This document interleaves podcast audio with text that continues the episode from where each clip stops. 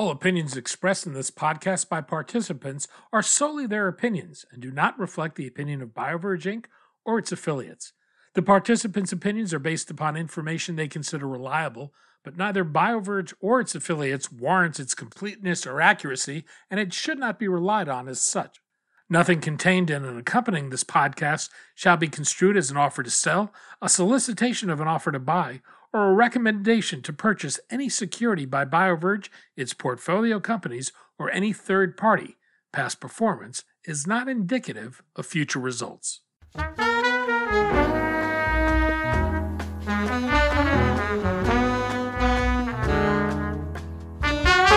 You're listening to the BioVerge podcast with Neil Littman.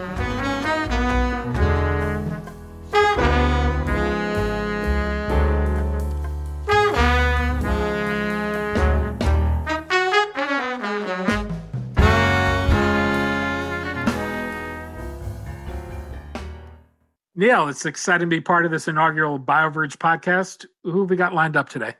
Thanks, Danny. And uh, I just want to say a big thanks to you and the Levine Media Group for producing the podcast today. We have Jonathan Thomas, who is the chairman of the California Institute for Regenerative Medicine, uh, which is a mouthful to say, so people generally refer to the organization as CIRM. BioVerge's own genesis is in part tied to work you did at CIRM. How, how did it come about? Yeah, that, that's right, Danny. So prior to BioVerge, I spent six years at CIRM as part of the executive leadership team. Uh, I was the director of business development. Uh, the the BDE position at CIRM was was fairly unique in that it was a mix of uh, what I would consider alliance management. I worked very closely with uh, with our industry collaborators, uh, you know, venture capitalists, uh, investment partners, as well as working closely with tech transfer offices at the various universities throughout California. Uh, you know, CIRM provided lots of funding to universities throughout California, as well as to a lot of biotech companies. Uh, by the time that I left CIRM, uh, uh there were a total of, uh, I think, 52 clinical trials that CIRM was funding. Uh, so during my time there, I actually helped manage teams responsible for funding the clinical stage programs. and one point, I managed some of the the the, the I managed the team that oversaw some of CIRM's infrastructure programs as well. You've also talked about a little girl named Evie you came across at CIRM and, and the influence she had on your decision to create BioVerge. Who's Evie and what role did she play? Evie and her parents would come to our board meetings and they would talk about Evie's experience being treated with a gene therapy that CIRM funded. Uh, this program was uh, out of UCLA and Dr. Donald Kohn's lab. Um, Evie was born with a, a genetic disease uh, called um, severe combined immunodeficiency, or SCID for short. Children born with SCID don't have functioning immune systems. Uh, they're frequently in and out of the hospital with severe infections. Uh, so at the age of one, Evie was treated with a gene therapy to replace the defective copy of the gene responsible for causing her disease. Fast forward eight years, Evie is now cured. She lives a normal life. She goes to school, all things that would have been previously impossible for Evie or any child born with SCID. Uh, and I believe to date, 50 other children have been treated based on this um, this uh, technology that CIRM has funded, and it, it's amazing. And so I would go uh, and tell my friends and my family, really anyone who listened to me uh, at the time, about this amazing technology that CIRM had funded, and I would tell them about every story. And it really, I think, sounded like what I was saying was science fiction, but it was actually happening, and it was happening today. It was it was science fact. Uh, it wasn't 10 years in the future. And so when I realized what I realized at that time was most people aren't aware that this type of technology exists today and is having a dramatic impact on people's lives. So when I founded BioVerge, my goal was very simply to build awareness of these innovations that are happening today uh, within the healthcare sector that most people would consider science fiction. Uh, and I wanted to create a platform to allow people to support these types of innovations uh, because at the end of the day, we're all patients at some point in our lives. And as we all know, health is universal. CIRM just secured 5.5 billion in bond funding from California voters, extending the life of the institute well into the future. How big a role did JT play in shaping CIRM and securing its future? No, I think JT's played a major role in securing the future of CIRM. Uh, you know, there's been uh, a lot of controversy surrounding CIRM uh, since uh, 2004 when the institute was first established. There's been a, a lot of uh, you know conflicts or perceived conflicts uh, at the board level. Uh, and a lot of us surrounded a lot of board members come from the institute, come from organizations that receive some funding. And so there, there's there's been a lot written about you know perceived conflicts of interest, funding going to organizations where there is board support uh, from those organizations uh, who vote where the funding is going. You know, JT took over at a time when the Institutes of Medicine had uh, had released a report that indicated that there were a lot of, of, of these conflicts that were pervasive at the board level, and so JT uh, as one of his first tasks, really cleaned up a lot of those issues, uh, put in place new measures at the board level to recuse uh, board members uh, from voting on, on certain grants where there may be a conflict. Uh, and so I think that really uh, served to increase the credibility of CIRM as an organization uh, and, and really served to put a lot of the controversy that had surrounded the organization in its early days behind CIRM. Um, so I think, you know, a lot of that is to his credit. And so I think it really did clear the path to refocus CIRM's energy on what really mattered. And that was, you know, funding programs that can ultimately help uh, cure patients of a variety of different diseases. If we're all set, why don't we talk to JT? That sounds great. JT, thanks for joining us and congratulations on the recent success of Prop 14. Glad to join you. Thanks very much for the invitation. My pleasure. Uh, JT, the campaign for extending the funding of CIRM was far more low key than I anticipated, and certainly much more so than the original ballot initiative in 2004. There wasn't the context of a big national debate driving it this time around. Were you surprised that it passed with as little controversy as it appeared to? Well, it didn't have the same sort of controversy, but it had its own issues, to be sure. Uh, the biggest one, of course, being that the COVID driven economic difficulties at the state uh, made this a year, last year, a year that uh, was not the greatest to bring a bond measure to the ballot, which would involve adding to uh, the state debt. Uh, on the, the other side of the coin, uh, the subject matter of the proposition, which was curing disease, uh, was something that was clearly on everybody's top of mind. And, and really, what it boiled down to was which was going to prevail uh, as between those two macro factors when the voters went out to vote. And very happily for patients everywhere, uh, the curing disease side uh, prevailed, although certainly not by very much. But in terms of the the levels of controversy that surrounded things like embryonic stem cell research, et cetera, uh, those were not there uh, nearly as they were, as you note, in 2004. But it wa- wasn't without its difficulties, that's for sure, as evidenced by the fact that it passed 5149 compared to 5941 back in 2004. And what will this new funding mean for CIRM, and how should voters measure the ultimate success of CIRM? Well, first and foremost, uh, if you go back to Prop 71, CIRM enabled a, uh, a then fledgling industry to uh, really accelerate in a, a, major way over the, the first 16 years of CIRM's existence. The $3 billion was a tremendous amount of funding to have available. And through that, we were able to make grants that led to uh, 68 clinical trials. Uh, we funded another 33 projects that were uh, funded in, in, their clinical trials through other sources. But if you add that, we are around 100 projects that have made it to the clinical trial stage, which by any account is a great result.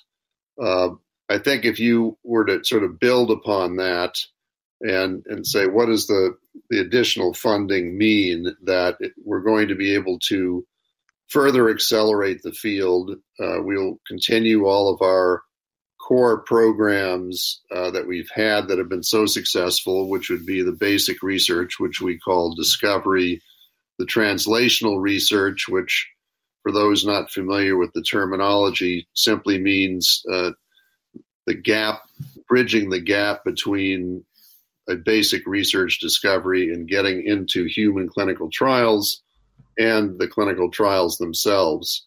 Uh, we have a number of other programs which we can get into if you'd like, but those are are the ones that are the biggest drivers. And to have the additional amount of money means to take uh, all of of uh, that uh, work and take it to the next level, five and a half billion dollars is should carry the agency for another 10 to 15 years. And during that time, there will be any number of major developments in the field that CIRM will be squarely in the middle of and instrumental in making happen.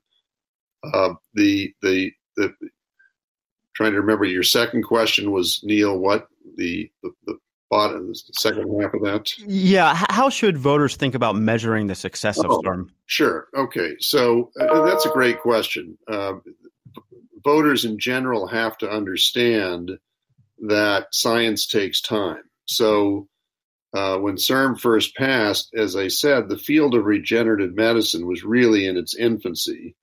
Uh, the most of the science that was getting funded was at the earliest stages. And since that time, many of those have made it uh, onto the clinical trial phase. But to date, uh, very few uh, have made it all the way through to commercialization. Uh, that's not to say that that is in any sense a failure. Uh, quite the contrary, the clinical trials and the pipeline of projects behind it are, are positioning California and the field for great successes as these work their way through.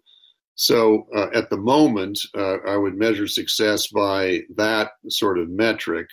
Uh, as we get further down the road, another 10 to 15 years, you're going to see many of the projects uh, that do uh, pan out. And mind you, science is such that not everything is going to work uh, by any means, but some of it will. And we're driving towards cures as well as therapies that will fundamentally alter the nature of the of the treatment for the diseases in question and change the lives of the patients and their families uh, who have to deal with these conditions on an ongoing basis. So I, I would would urge the uh, the voters as you sort of look back in retrospect to sort of see the whole body of work over two iterations of CIRM to see what we've actually enabled. And I think that you'll see that it will be a, a very significant body of work that will greatly contribute to uh, treatments and cures. And JT, I think that's a that's a great reminder that you know science does take time to develop. Um, just to dive into that point a little bit, and you had mentioned this, but the field has matured significantly since uh, CIRM was first established back in uh, 2004. We've moved uh, well beyond basic research. Uh, there's now a rich clinical pipeline. Uh, we're starting to see potential uh, therapies emerge, um, both certainly in, in the clinical stage, but hopefully towards the commercialization stage here over the next decade or so. Uh, what is the expected mix of CIRM investment uh, if you break it down between basic science versus clinical development or between academic scientists and biotech, biopharma companies? So, uh, if you look back at the first iteration of CIRM uh, under Proposition 71, uh, the three billion of which 2.7 billion, give or take, was actually uh, put out to fund research. About 900 million of that went to basic research, uh, which was the the biggest chunk uh, of of all. Um, and uh, towards the end of the first iteration, when we were running low on funds, we were had a, a bit of a shift of emphasis to funding more uh, in the clinical trial side because we wanted to position projects to get through that as soon as possible. Uh, and so we, we had a, a, a, a, bit more weight given on the clinical trial side of the ledger. Coming back now to uh, five and a half billion additional funding, uh, we fully expect that we'll be giving uh, very large amounts of funding to the entire research spectrum, starting again with basic research, which is, after all, where all this stuff begins. Uh, but we'll also have more and more projects getting to the clinical trial phase. So, and, and then plenty of stuff in the middle in the translational phase. So I think you'll see a quite a, a mix of of, uh, of phases that we will fund. If you were to, to go on our website, sort of a, a secondary question is how does it break down in terms of the funding we've given to uh, different uh, research for different types of diseases, uh, you'll you'll notice that um, amongst the, the biggest allocation was to neurological disorders, roughly 25% or so, as I recall, uh, went to those. Uh, you, you will see in the language of Prop 14 that of the five and a half, a billion and a half of that is earmarked for neurological conditions, a little, which is a little bit more of a, a percentage than we funded, uh, but that's going to be something that gets particular emphasis, and I think that's reflective of the fact that uh, the uh, in in the regenerative medicine space, the neurological conditions have been amongst the toughest uh, toughest nuts to crack, uh, and they're, they're uh, certain of the conditions lend themselves to uh, to easier quote unquote nothing's easy but easier research than others and, and, as a whole, that category just requires a lot more funding. So that's why a billion and a half was carved out for that. Uh, but I think you'll see uh, in this uh, the five and a half, you'll see uh, a great deal of it will go towards prevalent conditions, uh, meaning heart disease, cancer, plus the neurological, vision disorders, etc. But as with Prop 71, a great deal will also go towards uh, rare conditions uh, that that don't have the funding that a lot of the larger conditions have. Uh, part of what we were set up to do was to fund the part of the research spectrum that uh, the uh, that other places weren't. So NIH funds certain types of things, and CIRM uh, tries to figure out where it can make the biggest impact by funding those projects that don't necessarily get the same sort of funding that some others do. So we're we're we're pretty uh, specific about that. Um, but also going forward, Neil, I think you'll see uh, an increased emphasis uh, in the regenerative medicine space on gene therapy. Uh, in, in the Prop 71, there was most of the focus was on stem cell research itself, with some attention to gene therapy and some uh, hybrid projects that use both. And I think you'll see more uh, of the gene therapy uh, products uh, that will be uh, funded here. With respect to your question about academia versus biotech companies and industry, in the earliest days, uh, because there were no real products getting anywhere near commercialization, uh, vast percentage of the funding went to academia with very little going to companies. But as time has passed and companies have spun out from academia uh, in an increasing pace, uh, and other companies have, have, have established themselves sort of from scratch, we've seen a, a gradual transition in the ratio of acad- academia awards to industry awards has uh, leveled off where it's it's somewhat comparable at this point and we would envision as more and more companies set up that uh, the percentage going to industry will continue to increase JT, there's a lot to dive into there. Um, as a, as an initial follow up question, uh, you had mentioned expanding the scope of uh, funding for CIRM going forward. So, as the institute, as the institute's name suggests, right, the California Institute for Regenerative Medicine, there there may be a broader focus than just stem cells. Uh, I know under Prop 71, there was a, a specific focus on, on stem cells. Does the, the new proposition expand the scope of what CIRM is able to fund going forward with the new $5.5 billion? Yes, it does. I mean, it specifically mentions gene therapy. Uh, it mentions uh, sort of a broad term genetic research, which is uh, going to, as it, will be applied will refer to genetic research that is uh, apropos of regenerative medicine, not just sort of genetic research writ large. Uh, there is this category of what we call vital research opportunities, which in Prop 71 was employed very sparingly. Uh, And these are things that are a, a little outside the scope of, of what the proposition provided for that we think are still consistent with the mission. Uh, in the in the first go around, I think we only had two. One was a gene therapy project, and the other was uh, last summer when we had a a, uh, a, a small but I think quite remarkable round for COVID related projects. Uh, one of those went to convalescent plasma uh, grant, um, which uh, was deemed the so-called vital research opportunity. The the new initiative uh, suggests that the scope of what can come under vital research opportunity uh, will uh, be larger, but that's largely up to the board to define. And I'm sure there'll be lots of discussion on what that means.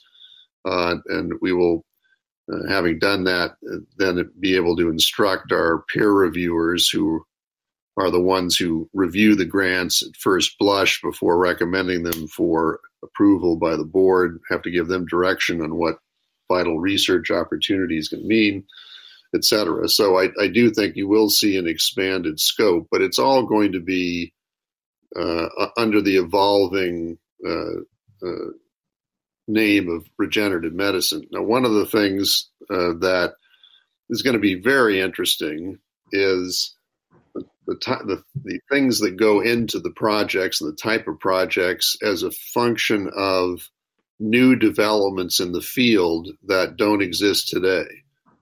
Uh, so uh, if you go back to 2004 when Prop 71 was passed, there have been uh, a number of very significant developments in the field, one of which uh, was uh, the advent of induced pluripotent stem cells, which, for your listening audience that's not familiar with that term, is a remarkable thing. Um, this was uh, something that uh, a, a, fellow who's uh, at the University of Kyoto and jointly at the Gladstone Institute uh, posed the question if you took an adult stem cell, is there a way to expose it to some sort of combination of proteins that would in effect reverse engineer it back to embryonic stage, so-called pluripotent stage, where the, the cells are basically able to convert to anything in the body.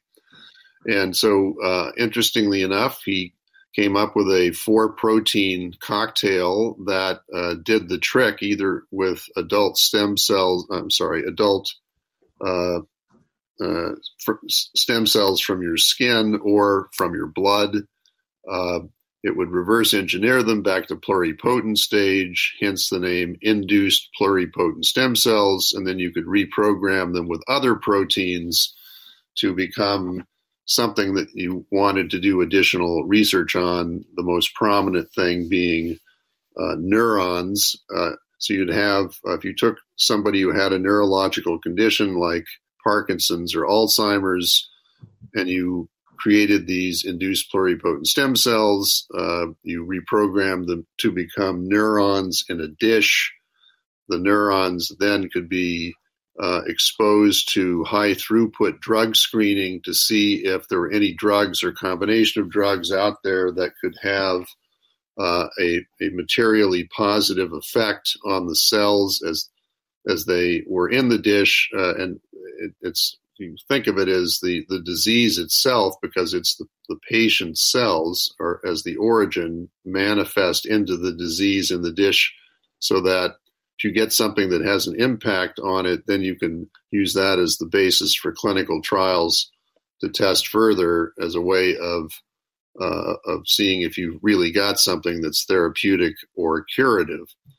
Uh, and you'd say, well, that's all kind of complicated. Why would you do that? And the reason is if you take something like Alzheimer's as an example, uh, there are lots of drugs you think might do something for Alzheimer's, but the FDA would never let you try to use those drugs uh, to uh, because it be wouldn't be safe. be bombarding patients with numerous drugs one after another so that just doesn't happen. But if you recreate their condition in a petri dish and use the drugs there to see if there's an impact on the condition in the in the dish itself, uh, then you really got something. And that's kind of the, the biggest single use that will come out of uh, these induced pluripotent stem cells. And so look for a lot more uh, based on that in the future. Uh, that work was so revolutionary that the, the scientist uh, Shinya Yamanaka got the Nobel Prize in about five years, which, for those of you keeping track, know that uh, that normally takes 30 to 40 years to get a Nobel. So that was a development. A second development that nobody expected was the whole uh, area of gene editing, uh, which uh, goes best by its acronym CRISPR, which I'm sure most of your audience is familiar with, uh, where uh, building off the ability in the early 2000s to sequence the entire human genome and an ability to actually uh, identify mutations that drive certain diseases uh, all the way down to the base pairs, uh, for those who remember their high school biology. Uh, because you know which base pairs are uh, are responsible for a given mutation that drives a disease, this technology, which is super powerful, allows you to go in and literally edit out those base pairs and either substitute in correct base pairs or uh, or do other things. And this gene editing then uh, permits you to uh, uh give the, the patient a chance to actually um, uh, get back to a normal condition. Giving an example of this uh, at UCLA, uh, Don Kohn is one of their researchers who CIRM has funded a number of times over the years. Uh, worked uh, on young children with a condition colloquially known as bubble baby disease, uh, scientifically severe combined immunodeficiency or SCID. Uh, which is the result of a single mutation, and he was able to take uh, the blood forming stem cells out of a child's bone marrow, which is where they reside, and uh, do what they do to create your blood, uh, and to gene edit out that uh, mutation and put the blood forming stem cells back into the child's bone marrow. And whereas before they had no functioning immune system, uh, hence the bubble baby. They had to live in quarantine from birth. Uh, this allowed these kids to generate normal blood streams with fully functioning immune systems. And uh, Dr. Kohn has done this with over 50 kids, all of which are healthy and, and in, uh, in school, and they get sick and nobody cares, whereas before it could have killed them. So it was major, major, major thing. So gene editing is a, a, a very potent development. Um, in California, Jennifer Doudna up at UC Berkeley uh, was uh, the uh, along with a, a, a co-worker uh, was uh, the discoverer of CRISPR, uh, and for that they got the Nobel Prize as well, which is a very big deal, obviously, and again in a very short time period. So you get these major developments that come up and so going forward, you know, what's the the next big thing like that that's going to come up? And obviously, we don't know as we sit here, but we can say that it, it's going to revolutionize the field. All these things as they come along, and uh, so. Uh, further answer to your question, what does this mean for the future? Uh, that will inform uh, that as well. It, it, certainly feels like the pace of innovation is accelerating within the field. Um, JT, I, I, did want to ask about um, the infrastructure that CIRM has supported um, throughout its history. So, if we think back to the creation of CIRM, it was really necess- necessitated by federal restrictions at the time on embryonic stem cell research. So, one of the consequences of that for our listeners was that researchers uh, actually needed to be uh, in separate labs to conduct embryonic stem cell research from any facilities that were operating with federal funding at the time. So, that meant a lot of CIRM's initial funding went into infrastructure programs to house and support this type of research. Uh, JT, could you uh, just comment on um, how that infrastructure has paid off for uh, establishing California as a leader in in the field, uh, and then also any expectations of uh, continuing investment in infrastructure going forward with the new funding. So uh, you're, you're, absolutely right. The there was a need to segregate the the areas of research uh, from uh, anything that would be funded by NIH or uh, federal government. So in the early days, CIRM spent about I think it was about 270 million of the three billion on 12 different research institutes up and down the state uh, which uh, varied from new freestanding buildings like you'd see uh, uh at uh, at USC, for example, or at the Buck Institute up in Novato in Northern California, or it took the form of refurbished existing facilities, such as was done at, at UCLA. there was scrupulous uh, record keeping to make sure that there was no use of federal funding in these labs. Uh, and what happened was because it, it set up these state of the of the art world class labs, uh, it, it was an additional source of incentive for scientists to move to California to have access to these facilities as well as to be able to apply for funding that uh, with three billion in hand was uh, a lot more available than anywhere else. So uh, that uh, as as those uh, facilities and programs continue to develop, uh, it it just led to a a world class. It, it, it already there were a lot of wonderful scientists here, obviously beforehand, but it's been able to magnify and amplify upon that. And so the you, have got all these uh, programs now that that in the aggregate are uh, second to none in terms of a, a, a body of scientific work. Uh, and so that uh, has been uh, very successful, uh, and that's not only created an e- ecosystem for science to flourish, but it's generated already a lot of economic benefits to the state in the form of various tax revenues, et cetera. Uh, and of course, as uh, therapies and cures start to develop, and and we can take uh, treatment of disease uh, off the rolls of the Medicare's, Medicaids of the world, uh, you'll begin to see even greater economic benefit. So uh, it, it all sort of started at the beginning, but it, it's it just continues to snowball with all these uh, all these benefits. Um, second question again, Neil. Uh, uh, continuing investment in infrastructure going forward. Okay, so uh, that I, I, am certain the answer to that is yes. Uh, there's going to be more. Uh, the board is in the, the earliest stages of uh, of analyzing uh, and developing the next strategic plan uh, to cover the. We, we, do them in five year increments. Uh, so uh, 2021 is year one of the next plan. So we're working very hard with uh, as the effort being led by our CEO, Dr. Maria Millan.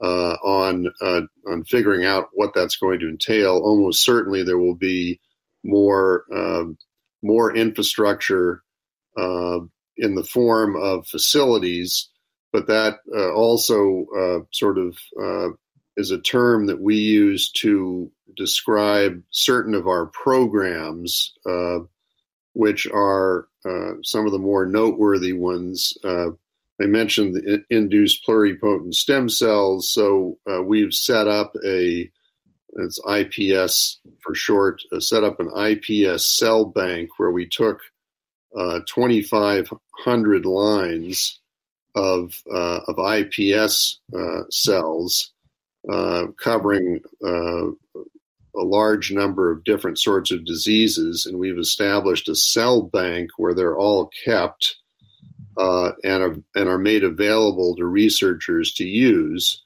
Um, and in addition, we've formed a collaboration with the Broad Institute in uh, in Cambridge, which is you know is the made up from MIT and Harvard, uh, and they're taking the, the cell lines as we've uh, we've bank them and doing genetic sequencing on them. And so that's an additional set of data that's available to the public for research. So that was one big, what we call infrastructure project. Um, another is uh, uh, in the field of genomics, uh, which gets down to uh, determining uh, genetic sequence and function uh, of lots of different diseases. we have a a genomics center that we funded uh, at various places throughout California, which are generating tons of data, which are being analyzed by the data core of that program at UC Santa Cruz under David Haussler. Uh, that again is making a large uh, body of, of, data and information available to the public for research purposes. A third infrastructure project uh, we call the, uh, the the Alpha Stem Cell Clinic Network, uh, and what that is simply is uh, uh, at currently at, at, at five different universities we we have these clinics which are meant to provide soup to nuts treatment for clinical trials for various stem cell uh, stem cell projects, whether they're funded by CIRM or not. So it, it starts with uh, uh, going out and finding the patients for these clinical trials, uh, and then having the the uh, facilities to be able to undertake the trials themselves. Um, work all the way through that with the patients, uh, all of which is towards developing the whatever the treatment is of the condition at issue. Uh, this network shares a number of, of, features which give it economies of scale. Uh, it's, it's, as far as I know, really the only one like it in the world.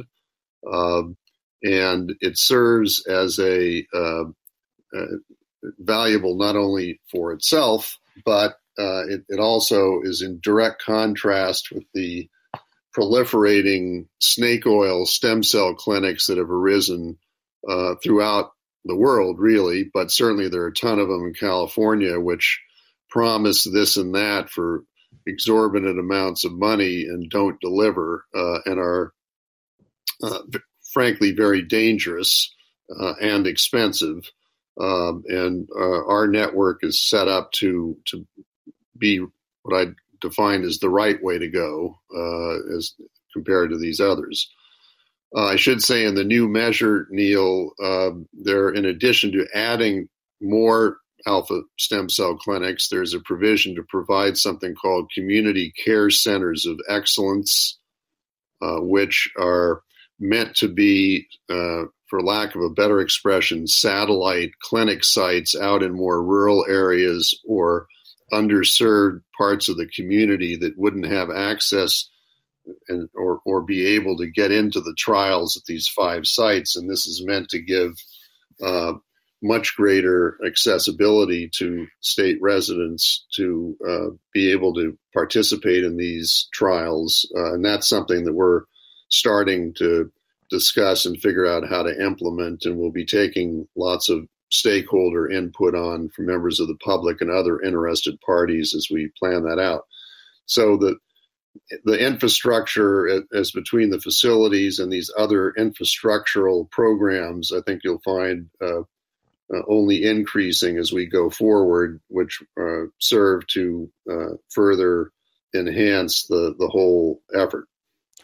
And JT, you know, I, I think it's it's pretty clear that you know you've helped navigate uh, CIRM through enormous periods of change over the years. Uh, and if I if I remember correctly, you joined in 2011, and, and your tenure will be coming coming up uh, to an end uh, next year after about a decade on the job. As you think back, what are you proudest about? Well, at first, I'm I'm, I'm proudest of, of I'd say uh, having the privilege to be able to work with uh, an incredible team of which you were a member for many years uh, at CIRM, uh, an incredible slate of scientific talent throughout the state, uh, and being part of the the fabric of regenerative medicine research uh, nationally and internationally. So uh, uh, I just state that privilege at the outset. Uh, I think the uh, what I, I, I, would say I'm most proud of is uh, taking the reins from Bob Klein, uh, who came up with the idea for Prop 71, got it on the ballot, got it passed, and served as the first chair of the board, and which was a the CIRM itself is a tremendous paradigm shift in the way you fund medical research.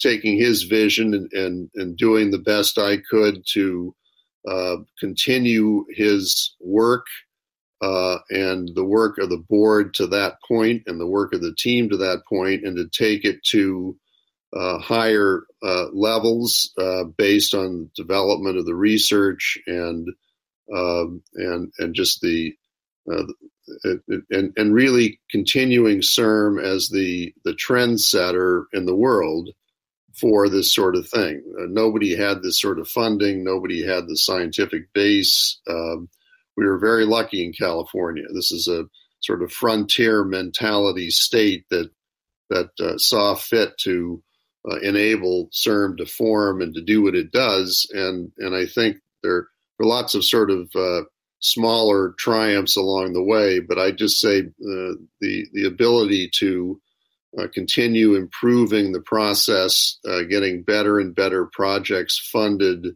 uh, and having positioned um, the world really for uh, a number of therapies and cures that are going to come down the road as a result of what CIRM's done that'll have tremendous benefit to patients everywhere.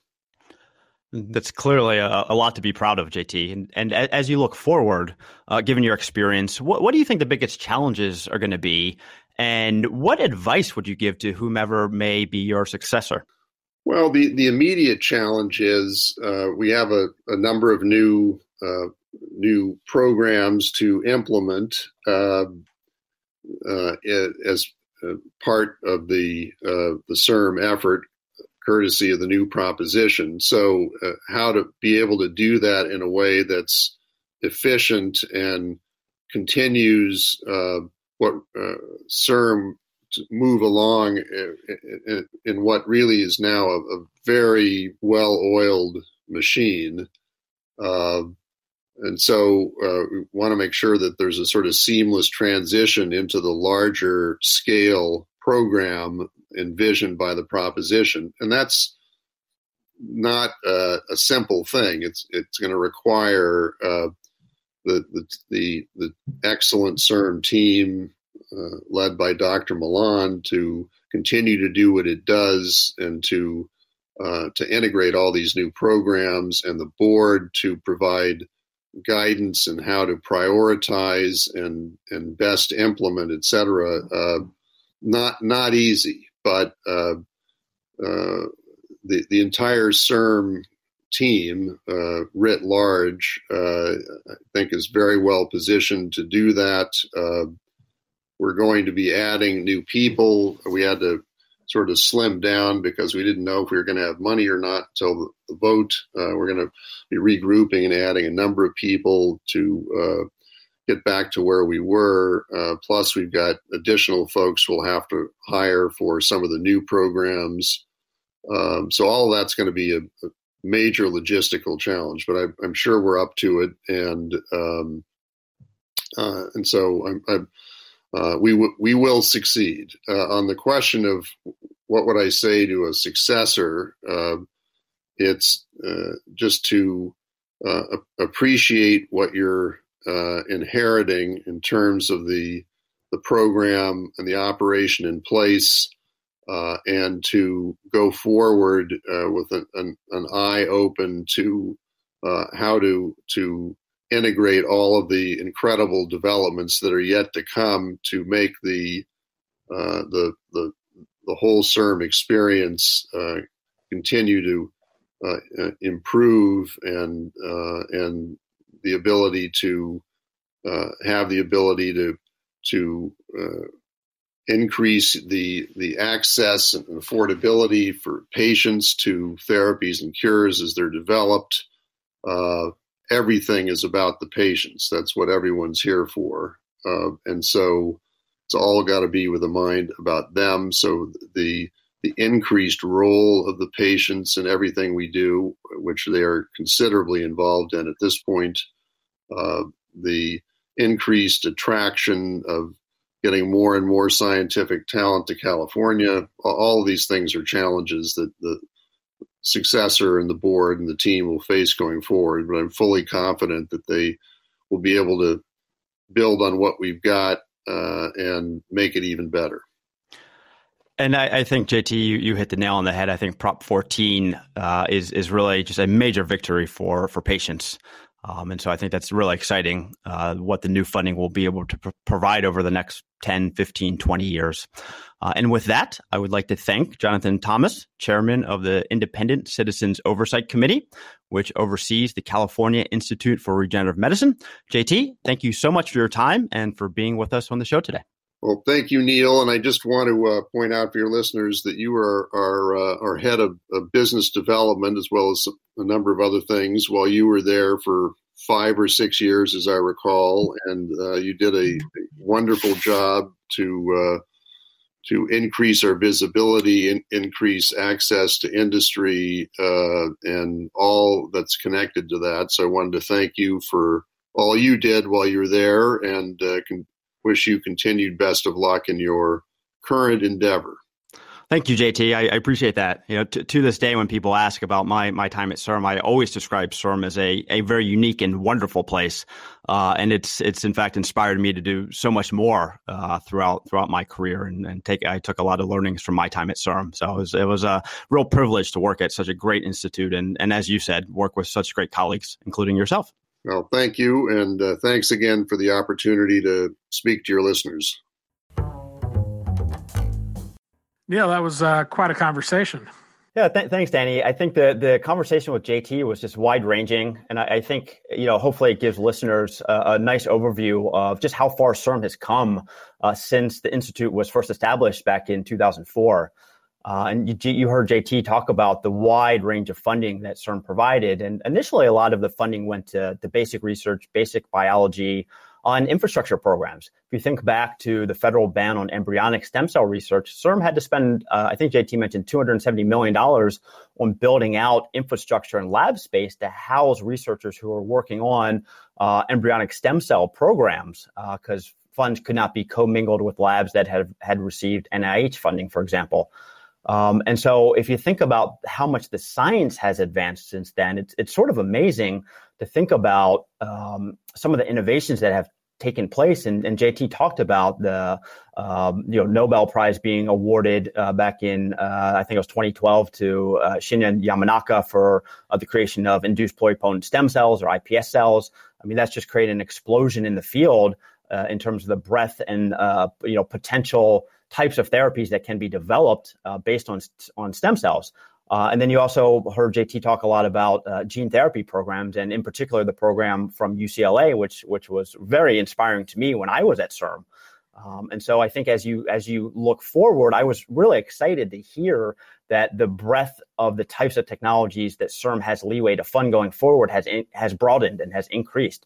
So I think the future is, is really bright in the field of regenerative medicine, uh, and that's you know that's cell therapy, that's gene therapy, um, and then of course CIRM funds a lot of enabling technologies to support uh, the development of new types of therapies that aren't even on our radar yet. So I think that's really exciting it's kind of interesting in that it's been freed up to live up to its name now that it has the ability to move beyond just stem cells.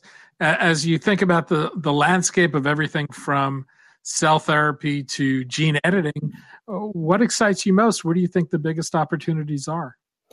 Yeah, I think there's a lot of opportunities uh, around um, th- this idea of programming medicine right, or engineering biology. So if, if, if we think back to sort of the recent history of medicine, you know, you, you can look at, the, you know, the biotech industry was born uh, with the advent of, of insulin, basically, and that was in, I think, 1978.